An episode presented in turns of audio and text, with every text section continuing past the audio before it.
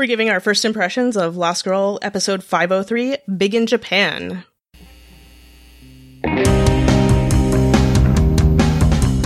Welcome to Drinks at the Dal, episode 82.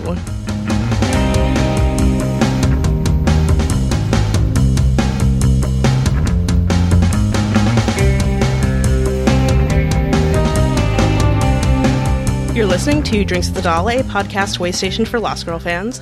I'm your host, Chris. And I'm Annie.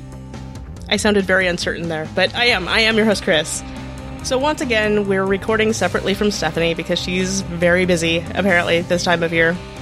It's holiday time. Everybody's busy. That is true. But yes, this is the the shot episode, which is first impressions, giving sort of our top three about Big in Japan, episode three of season five. You want to start, Annie? Or do you want me to start? Yeah. No, no. Thank you for reminding me of the episode title. Sometimes I get so used to just going 503 or whatever. I'm all, oh yeah, that was the title. Okay. First three things. Well, oh gee, the first thing. Hmm. What's my first thing on my list? Would it be the Doccubus neck kiss? I don't know. Help me out, audience. Yes, it was. Uh, Shall so I put nice the doccubuster alert in here? The, the doccubuster. Ding ding ding. Yes yes yes. Annie's doccubuster alert. so nice to see the physical affection. Uh, uh physical physical of oh my god. So nice to see doccubus kissy kissy again.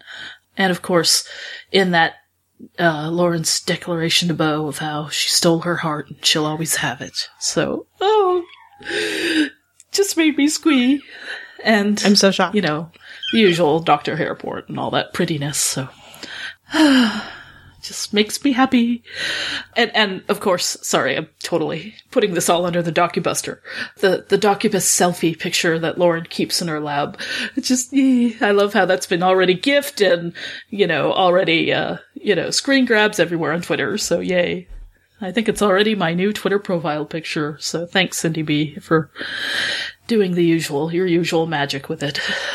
Okay, yes, this actually is my second thing. My second thing, Ninja Lauren with her throwing star syringes. If you don't have a throwing star or a ninja star, do a syringe.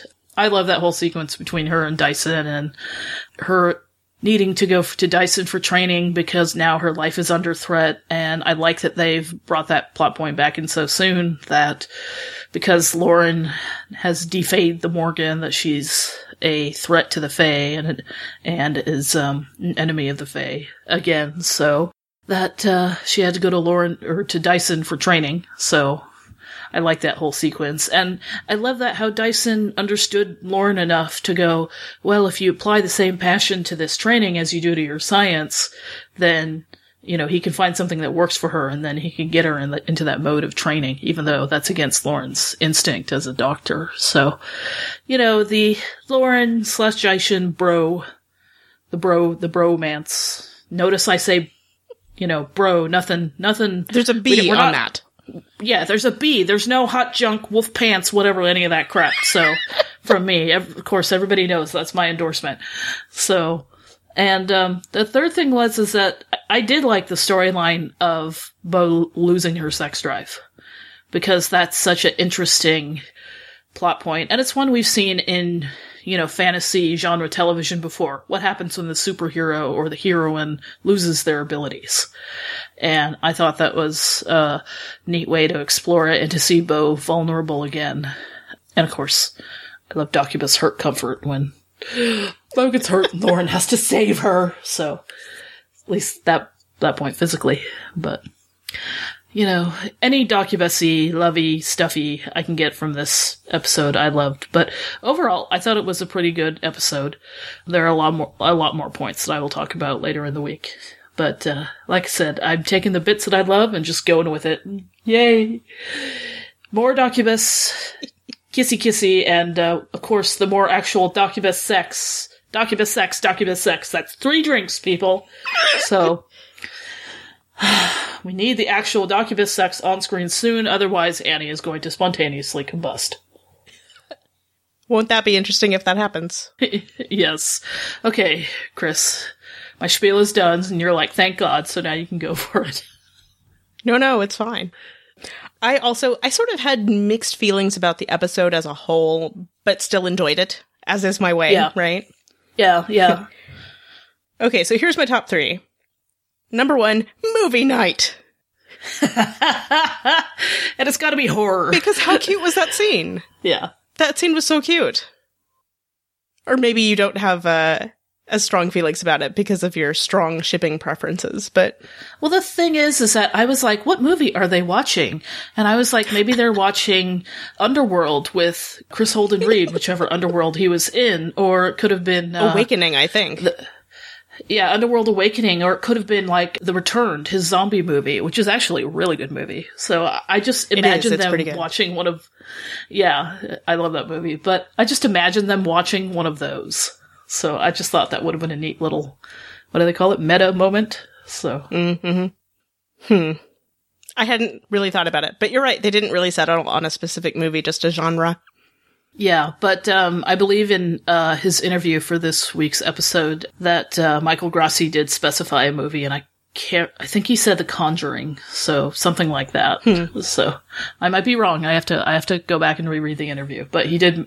The he and the interviewer were kind of joking about the movie and saying, "Well, let's pick a movie for him." So Okay, I admit I haven't read that yet. I will though. I will before we record the full episode. Number two, this is actually something. There's overlap between our lists here, Annie, because only I picked a specific moment. Dyson and Lauren have that little heart to heart chat. Mm-hmm. which which one? Because I feel like they had a few kind of heart to heart moments. Which one was? What Well, I mean that that, that whole. Really, I'm kind of cheating because it's that scene where there's sort of. It starts off with the whole, you know, well, how do we frame this so that you can do it? Where they Yeah, start out yeah. there, and it ends up with the with training scene. right. It ends up with Dyson sort of, you know, expressing to Lauren that he's he's kind of feeling bad because he thinks that Bo is upset with him, and Mm-hmm. Lauren has to tell him, no, it's it's not that she's upset with you. It's ups- it's that she's upset with herself. So I, I liked that whole scene because it's sort Yeah. of again that whole that friendship and the deepening of their understanding of each other. I feel like you know, and and their Bonding. deepening of their understanding yeah through their mutual love for bo and i think lauren even blames herself for not being able to save kenzie even if she wasn't there on the scene i'm sure everybody who's in bo's life blames themselves that they weren't able to help bo more with kenzie because they love her so much I mean, throughout the seasons, there has been a lot of that that's gone on with all Mm-hmm. the characters where they do get very upset with themselves. yeah Anyway, and then my number three is Lauren to Tamsin. That whole you're full of surprises, and most of them are absolutely horrible. Or I'm paraphrasing here. That's not exactly what she says, but occasionally you're you know exactly what what we need or something like that. And I thought that scene was pretty great, and I I enjoyed it. Annie was screaming internally at that scene from a certain hand motion of Lauren's, but the rest of the scene, emotionally wise, was pretty great. But yeah, so I have mixed feelings about that scene. But uh, my question to you, Chris, is what what do you think Lauren meant by "you're full of surprises," or was she referring to a specific action of Tamsin's, or how she kind of got Bo out of her funk in the previous scene, or Well, correct me if I'm wrong, but Tamsin has been basically full of surprises, right? There's the constant reveals of, you know, she shows up and then, oh, it turns out she's dark. And then, you know, she's sort of hanging around and, oh, she's been sent to kill Bo. yeah, or yeah, not kill Bo, but like bring her Yeah. in. That sort of, the bounty hunter. that whole thing. And then there's, you know, where she goes to talk to Lauren in season three and it's like rubbing in her face that they kissed and, Yeah, yeah. I think there's fair enough.